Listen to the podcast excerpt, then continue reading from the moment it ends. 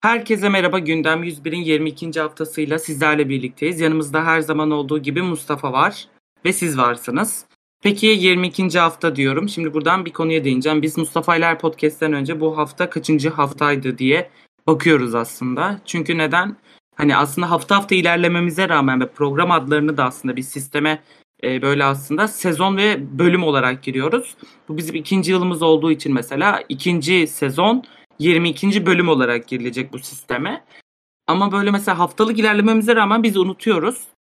Sayıyoruz aslında. Bir hafta bir hafta ilerliyoruz. Burada çok e, rezil ve kötü bir şekilde yapmaya çalıştığım şeyse aslında ilk haberine Mustafa'nın bağlamak sayma ile ilgili. Sana aktarıyorum sözü daha da batırmadan Mustafa. Evet. Yok estağfurullah ne olacak. Ee, herkese merhabalar. Bu hafta havanın bu kadar tuhaf olmasından ötürü Haziran'ın başındayız ve tuhaf bir şekilde hava soğudu.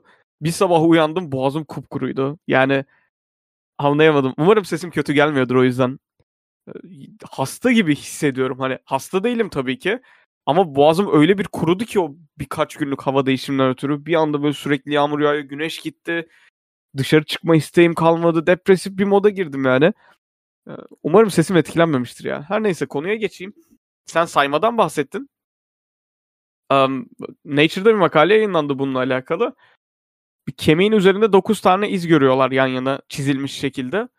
Ve acaba diyorlar bu bizim bildiğimiz saymanın kökeni gibi bir şey oluşturmuş olabilir mi? Hani hepimiz ilkokuldan hatırlarız. Böyle fasulyelerimiz vardı, çubuklarımız vardı saymak için. Ya da daha sonrasında abaküs evrildi. Ama açıkçası bugün düşündüğüm zaman gerekli miydi? Bence hiç gerekli değildi. Parmak hesabı yani parmaklarımızı kullanmamız çok daha makul. Neden? Çünkü sayı saymanın kökeninde bir onluk sistem yatıyor ve bu onluk sistemin çıkışı da çok büyük ihtimalle parmaklarımızı kullanmamızdan ötürü. 10 parmak onluk sistem yaratıyor bizim için. Ee, başka bir canlı türünde de olsaydı onlar da pentadaktil yani 10 parmaklı olduğu için büyük ihtimalle onlar da bu sistemden çıkabilirdi. Ki biliyorsunuz bugün kullanılan en iyi e, sayı sistemi ikilik sayı sistemidir. Bilgisayarlar bunun üzerine yapılmıştır. Onluk sayı sisteminden ikilik sayı sistemine matematikte matrixler kullanarak dönüşümler yapılır ki işlemler daha kolay yapılabilsin diye. Şimdi konudan çok sapmadan asıl e, olaya geçeyim tabii arkeolojik kısmına. Bu kemiklerin üzerinde çizgileri gördükten sonra bu arkeologlar diyor ki kesinlikle yani bizce bu çizgilerin başka bir izahı olamaz. Bu kadar dümdüz yan yana adeta böyle bizim ceza evi duvarına attığımız çentikler gibi gün saymak için ya da bir şey saymak için yapılmış bence bunlar diyorlar. Ve saymanın kökenini belki çocuklara öğretirken, belki yetişkinlere öğretirken bu e, rakam kavramı henüz yokken çizgi çizgi çizgi çizgi diyerek e, göstermişler. Ancak burada benim asıl yaratmak istediğim bu kontroversi derler büyük ihtimalle. Yani herkesin görüşünün aksine diyebilirim. Burada görülen çizikler sayı saymanın kökenini oluşturmamış olabilir diye düşünüyorum ben direkt olarak. Çünkü bir bakıyorsunuz kemiğin üzerinde yan yana çizikler var. Bunlar böyle dümdüz yan yana değil. Hani Evet yan yanalar ama aralarında bazılarının çok boşluk var bazılarının yok. Evet bu bir sayı çizelgesi oluşturuyor da olabilir. Ancak diğer taraftan benim düşüncem yani hepimizin önüne elbet derste sıkıldığımızda bir şey olduğunda bir boş kağıda kalemle bir şeyler çizmek gelmiştir. Ve eminim e, dümdüz çizgiler de atmışızdır. Ben burada gördüğüm kemiğin direkt olarak aha evet bu sayı saymanın kökeni vesaire olduğunu düşünmüyorum bu yüzden ötürü. Yani can sıkıntısından yapılmış bir şey de olabilir. Ya da tesadüf eseri Hani insanlar eline bir taş almıştır. Bu gördükleri kemiğin üstünü yavaş yavaş oymuşlardır. Bir oraya oymuştur, bir buraya oymuştur. Ve elinde böyle dümdüz çizgiler kalmıştır. Hani bizim canımız sıkıldığında sözde sanat altında yaptığımız çok fazla çiziye benziyor açıkçası benim için. O yüzden bu haber bana tuhaf geldi. Bunu koymak istedim. Çünkü bizde açıkçası perspektif algımızla alakalı birazcık gördüğümüz şeylere bildiklerimize yoruyoruz. Yaratıcılık burada devreye giriyor. Aslında hani bilmediğimiz bir şeyleri ortaya çıkartmak burada yapılabilecek bir olguydu bence. Ancak insanlar kolay yoluna kaçmışlar diye düşünüyorum. Ben de şimdi bizim kromozomlarımızdan bahsedeceğim. Şöyle ki bilim insanları aslında ilk defa hassas bir şekilde bu insanların sahip olduğu total kromozomların kütlesini ölçmeyi başarmışlar. İngiltere'de yapılmış bu çalışma. Laboratuvarın spesifik bir adı vardı ama şu an hatırlamıyorum. Çünkü kullanılan cihaz hassastı ve o cihazın adı verilmişti laboratuvara genel anlamda. Bu insanlarda bulunan biliyorsunuz ki 46 adet kromozom var işte. Bunların e, kütlesini ölçmüşler. Kütle aslında beklenenden çok daha fazla çıkmış. Hatta yanlış hatırlamıyorsam 20 kat daha fazla çıkmış. Çünkü hani kromozomları oluşturan genetik materyallerin ağırlığını aslında biz biliyorduk. E, bu kütleden yola çıkarak total kütlesinin 46 tane kromozomun işte şöyle X olması gerekiyor demişler. Ama bu beklenen X değer kütlesi 20 kat daha fazla çıkmış. Bu da aslında şunu biraz ileri itiyor ki e, bizim aslında bir orada göremediğimiz bazı materyaller bu kütleye sebep olan birçok etmen var. Araştırmamız, görmemiz, incelememiz gereken. Peki bu kadar konuştum. Ne kadarmış derseniz kütlesi. Bu bizim mesela bir hücremizde, bir insan hücremizdeki 46 kromozomun kütlesi 242 pikogrammış. Yani çok küçük bir değer. Bir gramın bu milyonda mı artık trilyonda mı kaçta biri ediyor. Yani 20 kat daha fazla kütleli çıktığını düşünürsek aslında ne beklemişler bundan mesela hani 12 hmm, 13 falan çıkmasını beklerken 242 çıkması tabii ki şok etmiş onları. Zaten bu arada hani şey demiyorum ben. Aa ölçtük 242 çıktı. Hani ne kadar garip tarzı bir şey olmamış. Tekrar tekrar denemişler hani hesaplamalar neden farklı çıkmasının sonucunu anlayabilmek için. Ee, bizim orada aslında daha öğrenmediğimiz, keşfetmediğimiz şeyler olduğunu da biliyoruz demek ki artık saf genetik materyali ek olarak orada olmasını beklediğimiz. Hı hı. Ya burada aslında benim e, dikkatimi çeken olgu yine az önce bahsettiğim perspektif olayına döneceğim. Hepimiz e, özellikle üniversite başından beri bize öğretilen şey şuydu. DNA'nın belirli bölgeleri junk material denen işte boş materyalden oluşur ve bunlar hatta böyle yeni yeni bize söylenmeye başladı. Aslında boş değilmiş. Ee, bazı olguları varmış işte DNA'nın replikasyonu sırasında bazı görevler alabiliyorlarmış ya da direkt içlerinde bilgi taşıyabiliyorlarmış.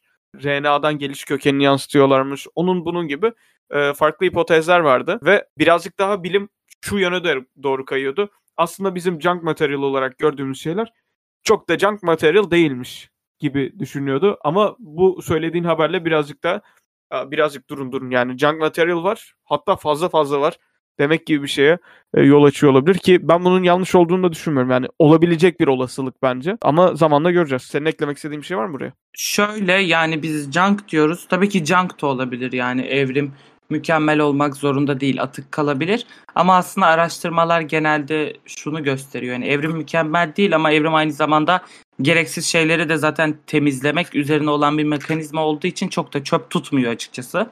Hani belki de yararlı olabilecek isteyeceğiniz bir özelliği de silebiliyor sonuçta evrimsel olarak. Uçmak uçmak süper olurdu ama yok. Demek ki bizim için o kadar gerekli değilmiş ki başka şeylerin e, avantajına ortadan kalkmış gitmiş. Hani junk isimlendirmesi, çöp isimlendirmesi biraz daha günümüzde anlamlandırılamamış işte. Henüz fonksiyonu bilinmeyen, işlevi bilinmeyen karanlık diye değiştiriliyor yavaş yavaş. Çünkü evet hani evrim mükemmel değil atık bırakabiliyor ama bir yandan da büyük anlamda gereksiz şeyleri temizleyip hani verimli de olmaya çalışıyor evrimsel mekanizmalar, mutasyonlar.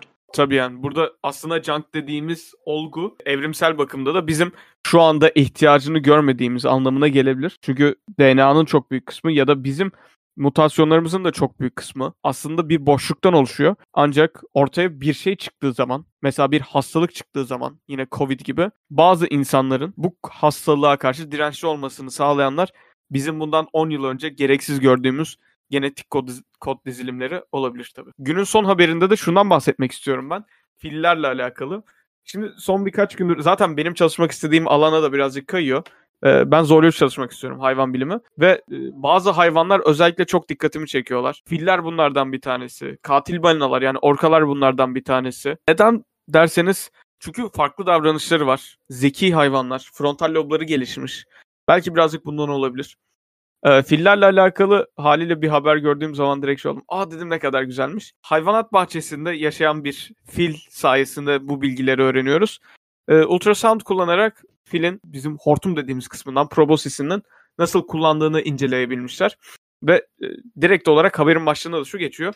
Filin e, hortumuna aldığı suyu püskürtebilme gücü ortalama 24 tane e, duş başlığının yarattığı taziye eşit şeklinde bahsediliyor.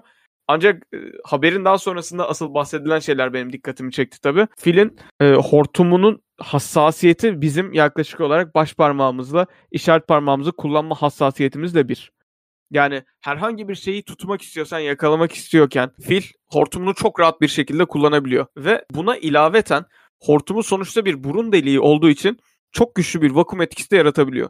Bu canlının kendi potansiyelini kullanması aslında. Çünkü filin çok geniş bir akciğer kapasitesi, çok geniş bir havayolu kapasitesi var. Haliyle herhangi bir şeyi tutup çekmeye çalıştığı zaman biz de mesela kendi ağzımızla vakum gücü yaratarak herhangi bir pipet kullanarak bu çekim gücünü yaratabiliyoruz. Ancak bizim hava kapasitemiz 3 litre 4 litre olduğu için çekebileceğimiz vakum kapasitemiz çok düşük oluyor.